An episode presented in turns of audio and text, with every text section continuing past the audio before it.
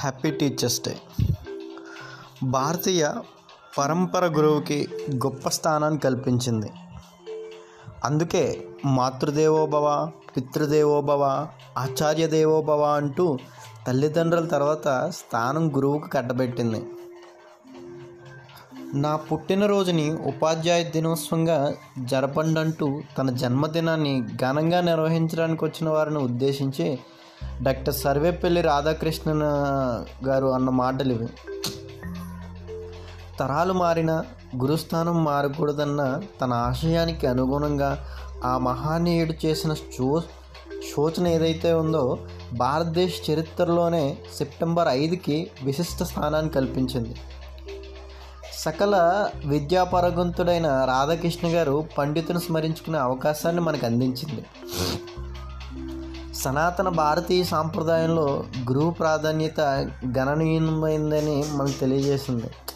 ఆయన సమక్షంలో నేర్చుకునే విద్య మనిషి జీవితానికి అర్థాన్ని పరమార్థాన్ని చేకూరుస్తుందన్న భారతీయుల భావన యుగాల నాటి నుంచి గురు శిష్య బంధాన్ని చిరంజీవిగా నిలుపుతుందని మీకు చెప్పడం జరుగుతుంది. పురేణిత ఆశలు సైతం పిల్లల భవిష్యత్తుని తీర్చిదిద్దడంలో తల్లిదండ్రుల తర్వాత వాళ్ళ స్థానాన్ని గురుదేవునికే ప్రసాదించారంటే దానికంటే మనం తెలుసుకోవాల్సింది ఇంకేం లేదు. అందుకే మాతృదేవోభవ పితృదేవోభవ ఆచార్య దేవోభవ అన్నారు. పూర్వకాలంలో గురువులను వెతుక్కుంటూ వెళ్ళి ఆయన ప్రసన్నం చేసుకుని సకల విద్యలను శిష్యులు నేర్చుకునేవారట. విద్యాభ్యాసం పూర్తయినంత వరకు ఆయన సహచర్యంలోనే గడిపి నిరంతరం గురువు పట్ల భక్తి శ్రద్ధలు కనబరిచేవారట. అయితే నేటి అయితే నేటి ఆధునిక కాలంలో మాత్రం గురువు అనే మాటకు నిలువెత్త నిదర్శనంగా సర్వేపల్లి రాధాకృష్ణన్ చెప్పుకుంటారు. డాక్టర్ సర్వేపల్లి రాధాకృష్ణన్ గారు తమిళనాడులో తిరుత్తని గ్రామంలో పద్దెనిమిది వందల ఎనభై ఎనిమిది సెప్టెంబర్ ఐదున జన్మించారు. ఓ సాధారణ బ్రాహ్మణ కుటుంబంలో జన్మించిన ఆయన విద్యాభ్యాసం అనేక ఒడిదుడుకుల మధ్య కొనసాగింది. కటిక పేదరికాన్ని అనుభవించిన సర్వేపల్లికి కనీసం చదువుకోవడానికి పుస్తకాలు కూడా ఉండేవి కాబట్ట అలాంటి పరిస్థితుల్లో పుస్తకాలు కనుక్కోగలిగిన స్తోమత ఉండి కొనుక్కున్న వ్యక్తి ఇంటికి వెళ్ళి ఆయనను ఆయనను అయ్యా ఒక కాగితం నలగకుండా నేను పుస్తకం చదువుకుంటాను. దయచేసి నాకు పుస్తకం ఇప్పించండి అయ్యా అని ప్రార్థన చేసి తెచ్చుకొని చదువుకునేవారట ఆయన. పుస్తకాలు ఉన్న వ్యక్తులు తనను ఎప్పుడు రమ్మంటే అప్పుడే వెళ్ళి వాటిని తెచ్చుకొని చదివి గొప్ప తత్వశాస్త్రవేత్త అయ్యారు.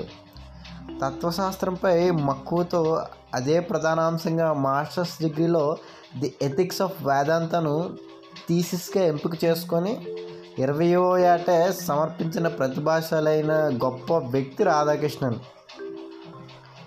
ఇరవై ఒక్కేళ్ళకే మద్రాస్ ప్రెసిడెన్సీ కాలేజీలో లెక్చరర్గా చేరిన రాధాకృష్ణన్ ప్రతిభను గుర్తించిన మైసూరు విశ్వవిద్యాలయం ఆయన తత్వశాస్త్ర విభాగానికి ఆచార్యుడిగా నియమించింది. ఆ తర్వాత కలకత్తా విశ్వవిద్యాలయం ఆంధ్ర విశ్వవిద్యాలయంలో విధులు నిర్వహించేవారు. నాలుగు దశాబ్దాల పాటు ఉపాధ్యాయ వృత్తిలో ఉండి విద్యార్థుల మధ్యనే గడిపారు ఆయన.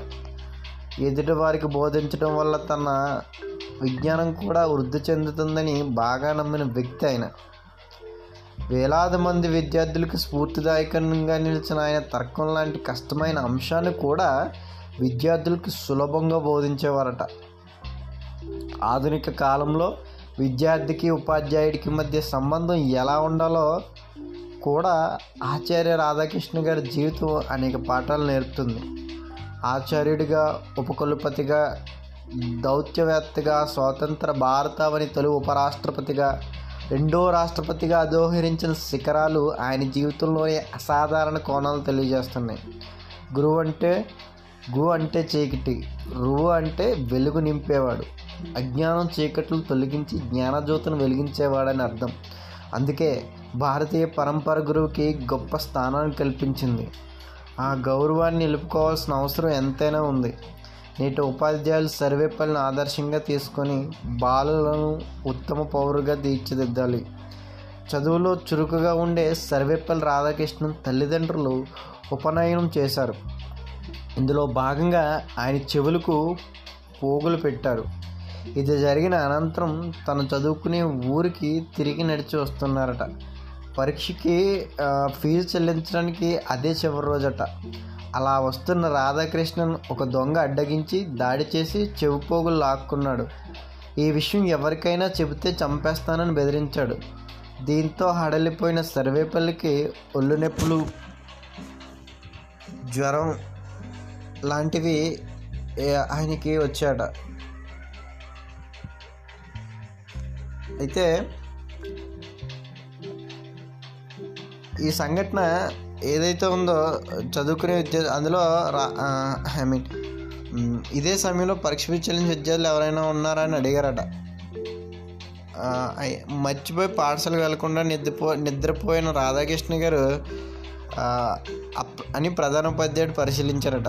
అందులో రాధాకృష్ణన్ పేరు చూసి అయ్యో చాలా బాగా చదువుకునే విద్యార్థి ఈరోజు రాకపోవడం ఏంటి? అని పరీక్ష రుసుము ఆయనే చెల్లించారట. ఆ తర్వాత రాధాకృష్ణన్ పరీక్షల్లో తన ప్రతిభను నిరూపించుకున్నారు.